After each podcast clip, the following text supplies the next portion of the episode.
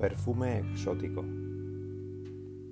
Cuando una tarde cálida de otoño respiro, con los ojos cerrados, el olor de tu seno. Desplegarse contemplo jubilosas riberas que deslumbran los fuegos de un monótono sol.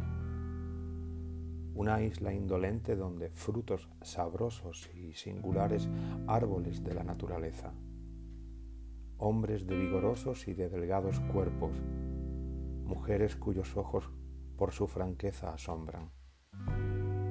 Hacia esos dulces climas por su aroma llevado, veo un puerto repleto de velas y de mástiles, todavía cansados por las olas marinas, en tanto que el perfume de verdes tamarindos que mi nariz impregna, girando por el aire, en mi alma, a las canciones marineras se mezcla.